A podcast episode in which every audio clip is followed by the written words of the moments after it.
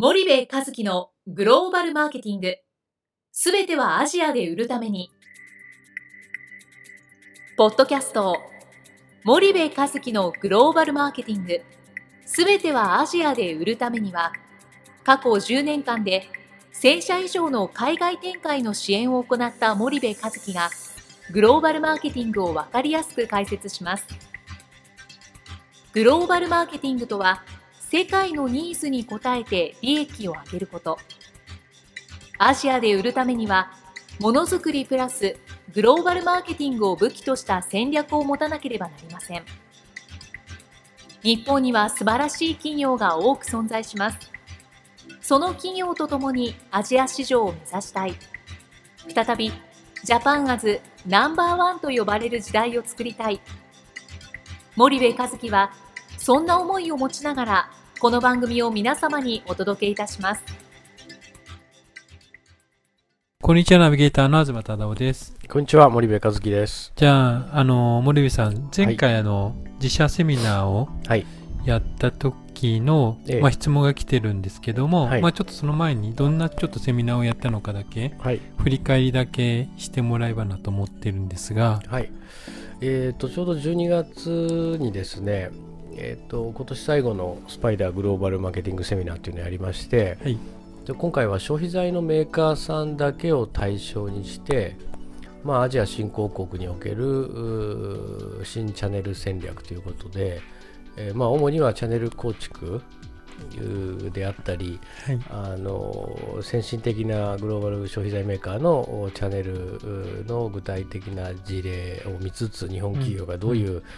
チャンネル構築をしていくべきかみたいなそんな、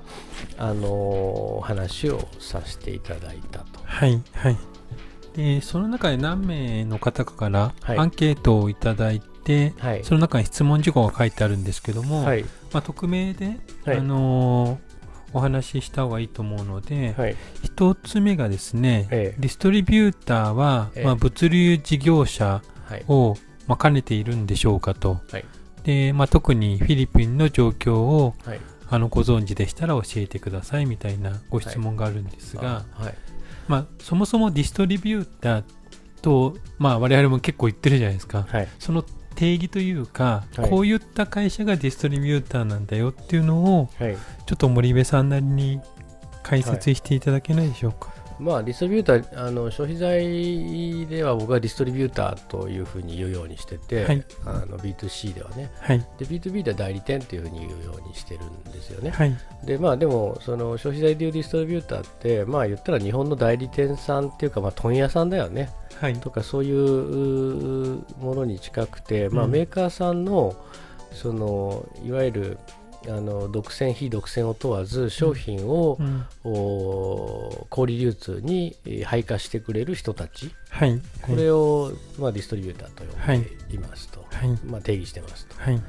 でその中でこの質問の答え結論を先に言うとイエスですと。ディストリビューターは物流事業者も兼ねているという、まあ、事業者を兼ねているというよりかは物流機能を兼ねているというのが近くて、例えば日本だと、うんえっと、日本の商品、消費財メーカーの商品をね、まあ、小売直で売ってる場合もあれば、はい、間に問屋さん、まあ、いわゆるディストリビューター通じてやってるところもあると。うん、で、じゃあこの問屋さんは、えっと、何するかというと、基本的に小売への営業をしてくれますと。はい。で小売にじゃあ商品を納めるのは、まあ、問屋さんがやるかというよりかは大和や佐川がやることですねとで、えー、それはまあ日本はあの世界でもまれに見るその大和や佐川のような宅急便的な、はい、あはい、その運送事業が発展しているのでそうなってるけども、うん、あのフィリピンだけじゃなくてねアジア新興国はそういう会社がほとんどないのでディストリビューターがその機能を担っているというケースが、まあ、ありますよと、うん、いう感じですかね。そうすると、まあ、物流機能を兼ねていますと。はい、で具体的に、まあ、物流機能だけではなくって、うん、まあ、ディストリビューターにもいくつかタイプがあると思うんですけども、はい。はい、参考までに、まあ、どういった形態があるのかっていうのを少し教えていただきたいんですが、はい。まあ、ディストリビューターいくつかの機能を持っていますとでじゃあ特徴的ないくつかの機能って何ですかっていうと、はい、まずインポート機能、うんうん、輸入をする機能が一つですよね。はい、でもう一つがセールスの機能、うん、これは日本でいうところのあの本屋さんと一緒で営業するという意味の機能、はい、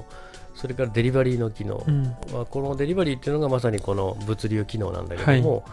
小売へのその配下であったり、はい、代金の回収業務をしていくという、うん、そういう機能、それから MD 機能、まあ、マーチャンダイジングの機能ですよね。はい。えー、それからプロモーション機能、うん、これは ATL、BTL 含めて、えー、プロモーションしますと、はい、ですからこの5つの機能が、まあ、主たるディストリビューターの機能で、うん、あの日本だとね物流は大和や佐川がやるし、はい、プロモーションは広告代理店の仕事だから、基本的にはあの問屋っていうのはセールス機能だけというふうになってるんだけども、まあ、アジア新興国ではあこれを全部持ってるところってのはね相当な大手なんで、はい、売上数百億で、うん。えー、結構外資との取引が厚い、うん、えー、要は、まあ、先進グローバル消費財メーカー P&G とかネスリーユニリーバジョンジョンそんなところとお付き合いをしているようなところが多いですけど、でもあのほとんどのところはねセールスとデリバリーですよ。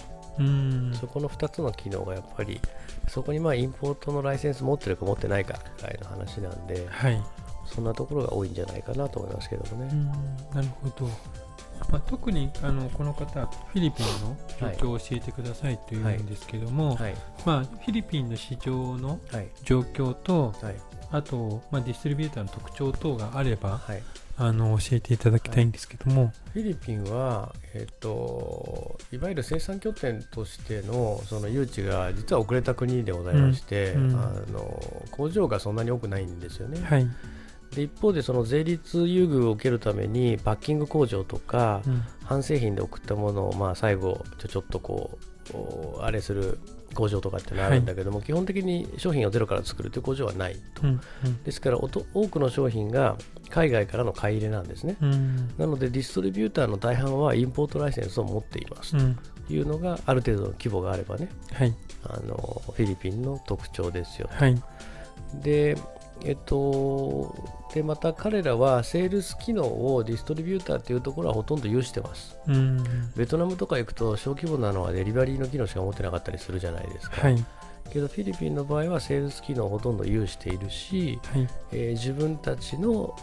デリバリー機能例えばそのデリバリーをする車であったり、バイクであったりトラックであったりを持っていると、はい、で一方でそれだけではなかなか賄えないので、うん、えー、3PL 使って第三者の、はい、もうこれは運送会社だよね、うんうん、運送会社にお願いして配達をすると、うん、こういうこともやっていると、はい、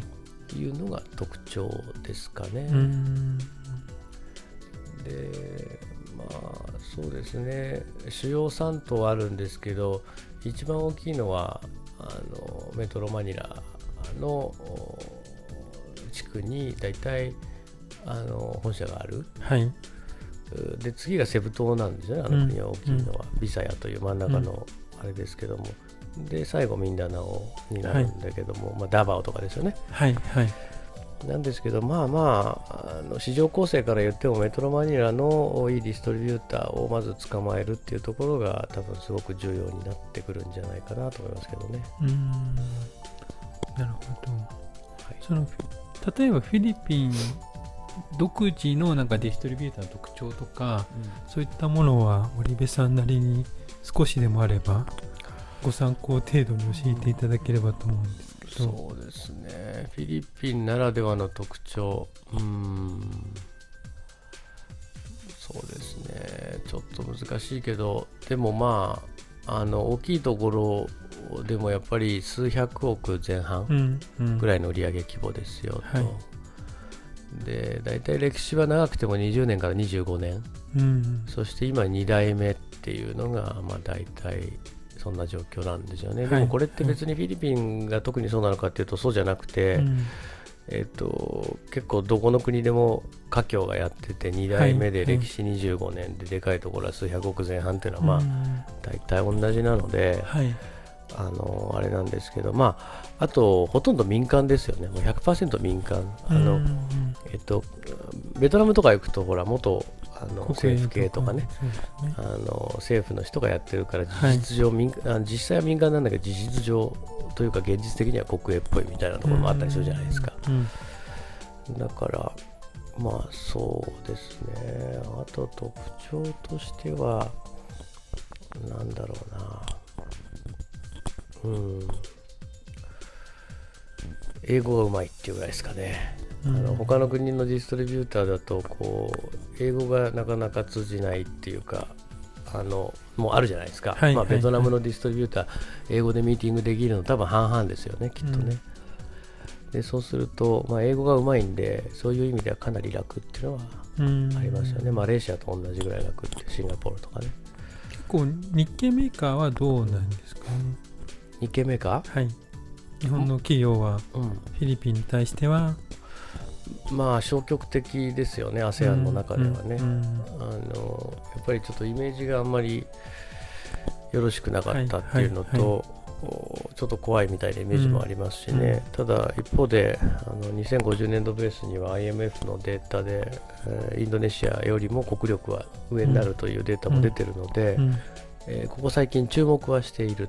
市場ですと、ただやっぱりそのサリサリストア80万点の攻略みたいなところが重要になってくるので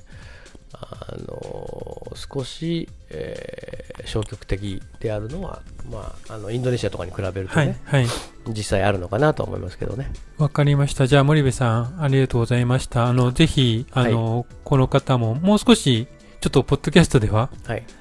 なかなかお答えしづらいというか伝わらない部分もあると思うので、まあ、メール等でお問い合わせいただければ、あのもう少し回答できると思いますので、よろしくお願いします。じゃあ、森部さんありがとうございました。はい、ありがとうございました。本日のポッドキャストはいかがでしたか？番組では森部和樹への質問をお待ちしております。ご質問は podcast アットマーク spydergrp.com ポッドキャストアットマークスパイダー grp.com までお申し込みください。たくさんのご質問をお待ちしております。それではまた次回お目にかかりましょう。